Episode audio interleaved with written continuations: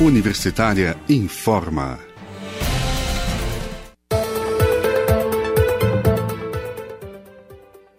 Olá, bom dia. Na Universitária agora são 11 horas. Eu sou Ana Flávia Pereira e estamos de volta aqui na rádio da Universidade Federal de Goiás com os boletins informativos desta terça-feira, 23 de fevereiro de 2021.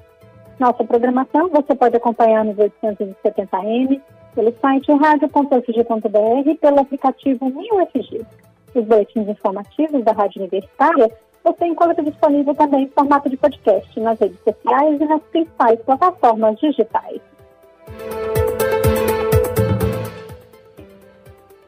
O mês de março deve ser o pior no enfrentamento à pandemia da Covid-19 em Goiás. A declaração foi feita ontem pelo governador do estado, Ronaldo Caiado. Segundo o governador, causam preocupação as novas variantes do coronavírus e também a crescente ocupação de leitos de UTI. Nesta terça-feira de manhã, a ocupação de leitos de UTI nos hospitais estaduais está em 93,16%. E conforme disse o governador, a ampliação da rede de atendimento não tem sido suficiente para acompanhar o avanço da segunda onda do coronavírus no estado. Caiado pediu a colaboração da população, porque, segundo ele, sem a contrapartida da população, está ficando muito difícil. Ele lembrou que há limites para atendimento das pessoas doentes, principalmente por conta das equipes na área de saúde. Ele disse, abre aspas, essas equipes estão estafadas, sobrecarregadas, algumas não suportam a carga do volume de trabalho, e isso tem sido um fator extremamente preocupante. Fecha aspas, lembrou o governador ontem, em, em discurso feito ontem.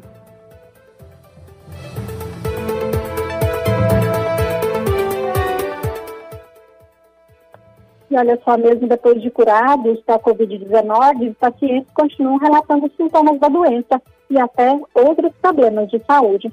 As possíveis sequelas deixadas pela Covid-19 ainda estão sendo pesquisadas. Algumas pessoas apresentam quadros de cansaço, dores de cabeça e perda de olfato e paladar, mesmo com fim da infecção pelo coronavírus. Sobre esse assunto, a jornalista Maria Cristina Furtado entrevistou a médica pneumologista Daniela Matos. Vamos acompanhar a conversa. A Covid-19 é uma doença nova e a ciência ainda está pesquisando sobre como o corpo humano reage à infecção pelo novo coronavírus. Mesmo após o vírus deixar o organismo, muitos pacientes têm procurado diferentes especialidades médicas para tratar sequelas causadas pela infecção. Estudos em todo o mundo avaliam o cenário pós-Covid. Estima-se que metade das pessoas que tiveram a doença dizem ainda sentir fadiga incomum nos meses posteriores. Sintomas como dor de cabeça, dores no peito, falhas na memória e perda do olfato também aparecem e podem até indicar uma condição crônica. Sobre este assunto, vamos conversar com a médica pneumologista Daniela Matos. Ela é membro da Sociedade Goiana de Pneumologia. Olá, doutora Daniela, obrigada por falar com a Rádio Universitária da UFG. Olá, é um prazer estar falando com vocês da Rádio Universitária da Universidade Federal de Goiás, uma universidade que eu me formei e tenho muito orgulho de fazer parte do time da Federal. Doutora, a senhora tem recebido pacientes que se queixam de sintomas pós-Covid-19? Quais os sintomas mais frequentes?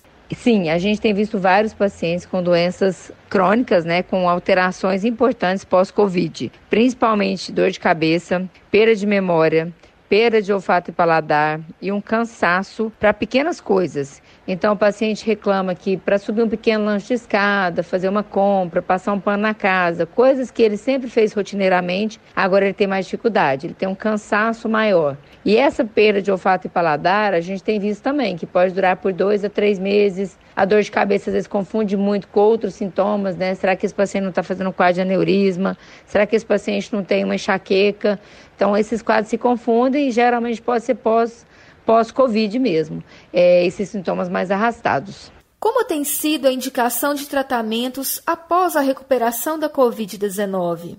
A indicação de tratamento pós-Covid depende do que o paciente tem de sintomas, né? Então, se o paciente tem uma dor de cabeça realmente crônica, a gente indica procurar um neurologista e a gente faz exames para descartar outras doenças. Então, o processo inflamatório do COVID ele vai melhorar ao longo do prazo, mas se o paciente evoluir com outra doença que não só o pós-COVID, tem que ser diagnosticado. Por isso é importante procurar o especialista para você saber se é realmente uma dor de cabeça pós-Covid ou se tem algo a mais. Mesma coisa do cansaço. A gente procura um pneumologista, um cardiologista para fazer exames cardiológicos, pneumológicos, para saber se esse cansaço é só devido ao Covid ou se tem mais alguma coisa associada. Mesma coisa, a perda de olfato e paladar, geralmente a gente indica procurar um otorrino para a gente ver se é só isso ou teve mais alguma coisa que poderia comprometer esse nervo olfatório e o nervo gustativo, já que são nervos inibidos por conta do coronavírus. E o tratamento, geralmente, dessa perda do olfato e paladar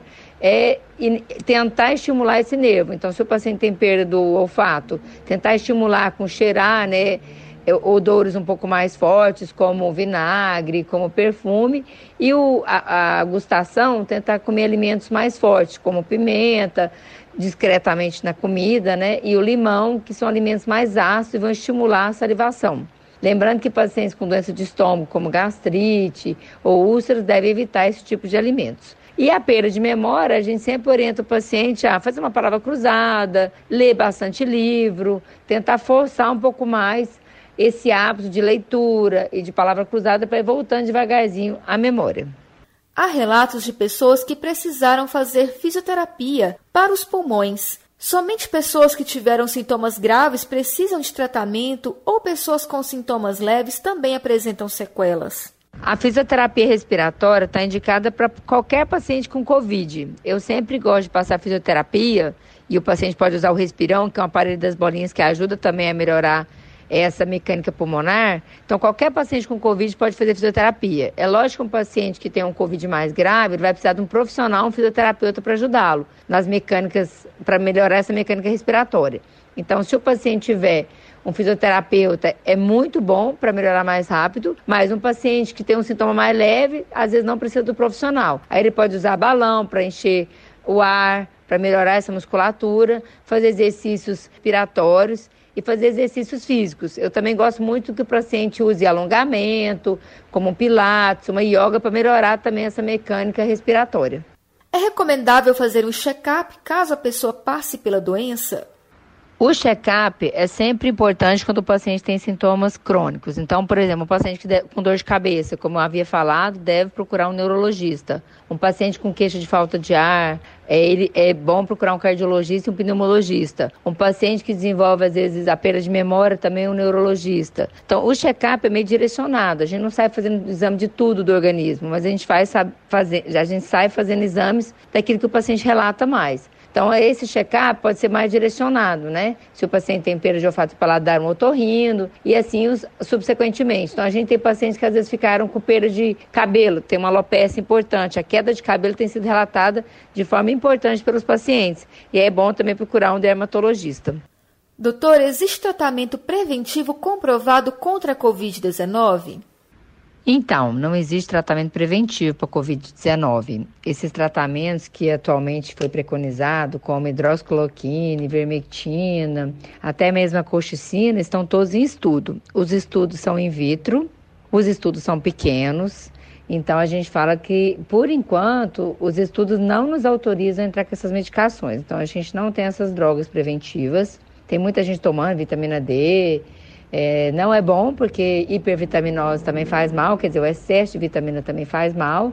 Então, procure sempre a ajuda de um médico para te ajudar. E o que realmente é importante na Covid-19, que a gente viu que faz a diferença, é distanciamento social, lavagem de mãos com sabonete de preferência, bem lavadas as mãos.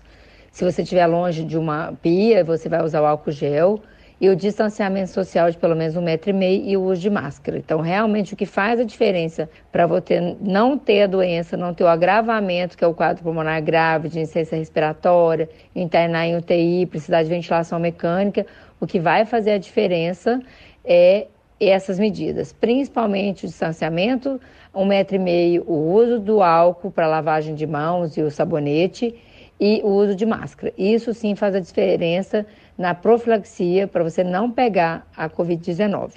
Nós conversamos com a médica pneumologista Daniela Matos. Ela é membro da Sociedade Goiana de Pneumologia. Doutora, muito obrigada pela sua entrevista e até a próxima.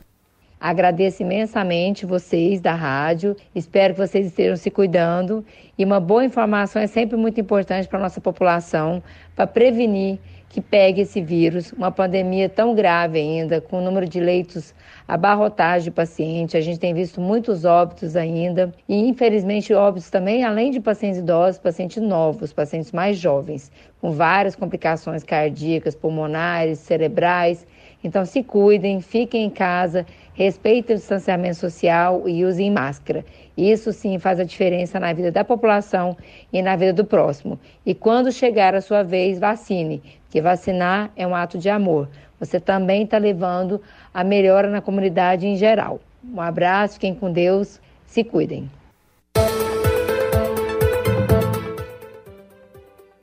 E uma última notícia aqui no nosso boletim de 11 horas. A Agência Nacional de Vigilância Sanitária, a Anvisa, concedeu nesta terça-feira o registro definitivo à vacina da Pfizer-BioNTech contra a Covid-19. A vacina é a primeira a obter registro sanitário definitivo no Brasil, mas ela ainda não está disponível no país. As duas vacinas que estão sendo aplicadas no, no, no Brasil, né, são a da OPA e da Coronavac, mas ambas têm autorização de uso emergencial e não registro definitivo. A vacina da Pfizer foi uma, foi uma das quatro testadas no Brasil. E no início do ano, a farmacêutica disse ter oferecido 70 milhões de doses do imunizante ao governo brasileiro para entregar ainda em dezembro de 2020, mas a oferta foi recusada. O Ministério da Saúde disse que as doses propostas pela Pfizer causariam frustração aos brasileiros.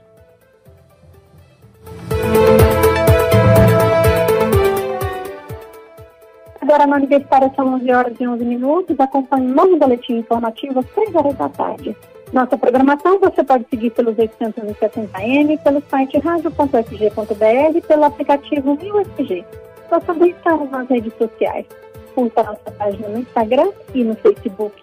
E se puder, fique em casa. Lembre-se, a pandemia da Covid-19 não acabou. Ajude no combate ao novo coronavírus. Ana Flávia Pereira, para a Rádio Universitária.